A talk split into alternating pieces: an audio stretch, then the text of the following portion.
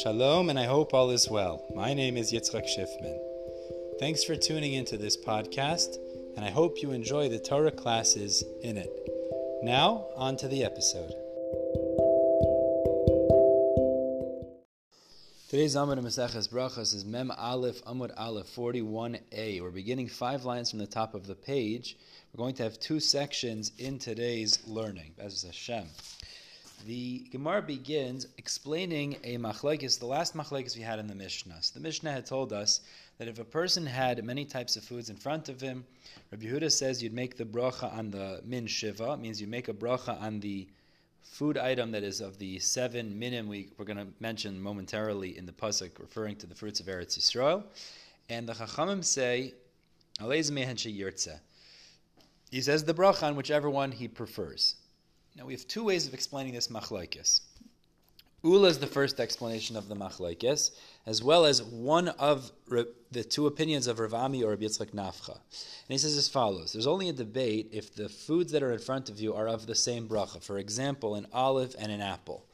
And the debate is which one do you make the bracha to exempt the other? Which means Rabbi Yehuda says min shiva you make a bracha on the app on the olive and exempt the apple, and the Chachamim say if the apple is chaviv you make a bracha on that to exempt min shiva. However, says Ula, and again one of Rabbi Ami or Rabbi Yitzchak Nafcha, if they're different brachas, for example, you have an olive and a radish, so the olive is eight and it's shivas haminim, and the radish is ha'adama, all would agree that you need to make a bracha on both, and therefore it would be pashit. You'd have to make ha'etz and ha'adama separately. You wouldn't be able to pater with the radish, the hadama, to exempt the fruit. Even though we know b'di'eved, we learned before, if you make hadama on fruit, you yaitz b'di'eved, that's only where you made a mistake and there was the item in front of you. But if there's two foods in front of you, all would agree that you'd have to make a bracha on both, and that wouldn't be debated. The Gemara does explain within this shita that if there was a scenario of ikar and tafel, and the example that we illustrated with this with is if he makes a hadama on a radish, and just to take away the sharpness of the radish, he eats an olive, he wouldn't make another ha'itz. But if it's two separate minim, ula, and again, one of Rabbi Ami or Rabbi Yitzchak Nafcha learn, it's pashad, you'd have to make two separate brachos uh, without exception.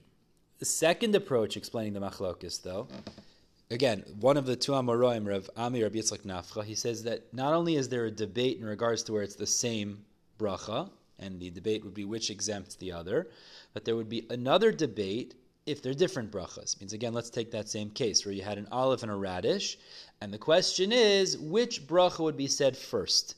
Rabbi Yehuda says min shiva takes precedence, and the Tanna Kamma or the Chachamim say the chaviv, which if in this case the radish is uh, more chaviv, that would take precedence. And the Gemara says this second approach of explaining the machlokes is contingent in the next section we'll move on to in a moment and Rabbi Yitzchak's understanding of the pasuk of Shivas Haminim. Rabbi Yitzchak explains that when the pasuk says Eretz Chitu Sa'ira V'Gefenu Te'ena V'Rima and Eretz Shemenu Devash, the order of the pasuk lists the significance of the fruits in the pasuk or the items, the food items in the pasuk, so as to say that if you have these food items in front of you, you'll make a bracha initially on the earlier items in the pasuk.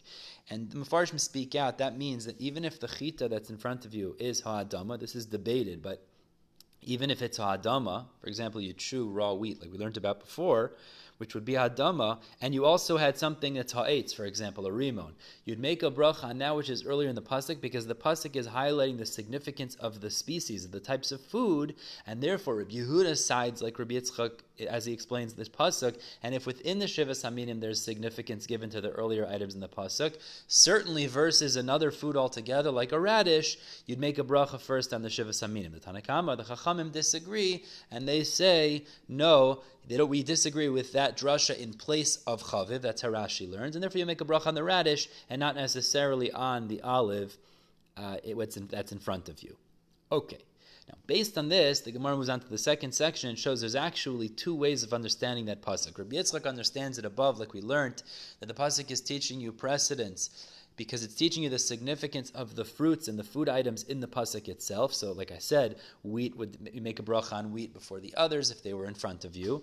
But Reb Chanan disagrees, and he explains the pasuk is actually implying the significance of Eretz Yisrael that each food item listed in the pasuk teaches us shiurei Torah measurements in halacha for different areas of the Torah. And the Gemara goes through as follows. Chita teaches us that if a person enters the house menuga, it's a ras house, if he's wearing his clothing, so he becomes tamei immediately, but his clothing would only become tamei if he waits enough time to eat a wheat half loaf while he's leaning with dips. But the point is, it uses the measurement of wheat for that halacha of when his clothing become tamei when he's wearing them in the house of tzaras. Seora is to teach us that if there's a bone from a meis the size of a barley corn, it's metame b'mago v'masa, but it doesn't convey tumas ohel.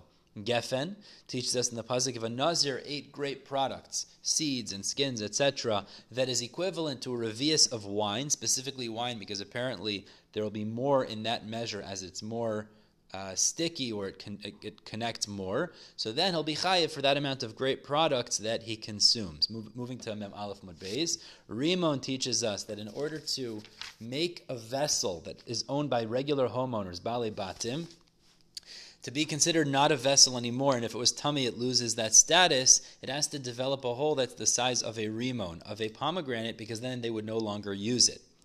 Eretz Zeis Shemen teaches us that in Eretz Yisrael and Torah, really, most of the halachas are determined, most measurements the by the size of a kizayis. And Udavash teaches us that in order to be chayav in Yom Kippur, you have to eat the size of a large date.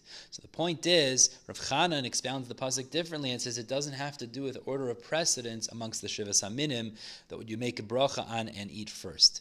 Rabbi Yitzchak argues, however, and says that it can't be that we explain the pasuk like you're saying because these are not meforish in the psukim. These measurements are extremely vague. They're not mentioned clearly in the psukim. All it says is chita, saora, etc. And rather, Rabbi Yitzchak says if you're going to expound those drushes, it must be that they're rabbinic. That's the language of our Gemara. Although some on the Maseres Shas says hilchisa, actually it's dairaisa, but it's halach l'mosh misinai, and the pasuk is simply used in asmachta as an asmachta, and therefore the pasuk is still open for the drasha that I said, Rabbi Yitzchak, which is that there's precedence between these different minim, these different food types, if they're all in front of you, as explained above. We're stopping here, about uh, six, seven lines down from Aleph Mud Beis. But as is Hashem, we'll pick up from the Aleph Mud Beis tomorrow. In the meantime, everybody have a wonderful day.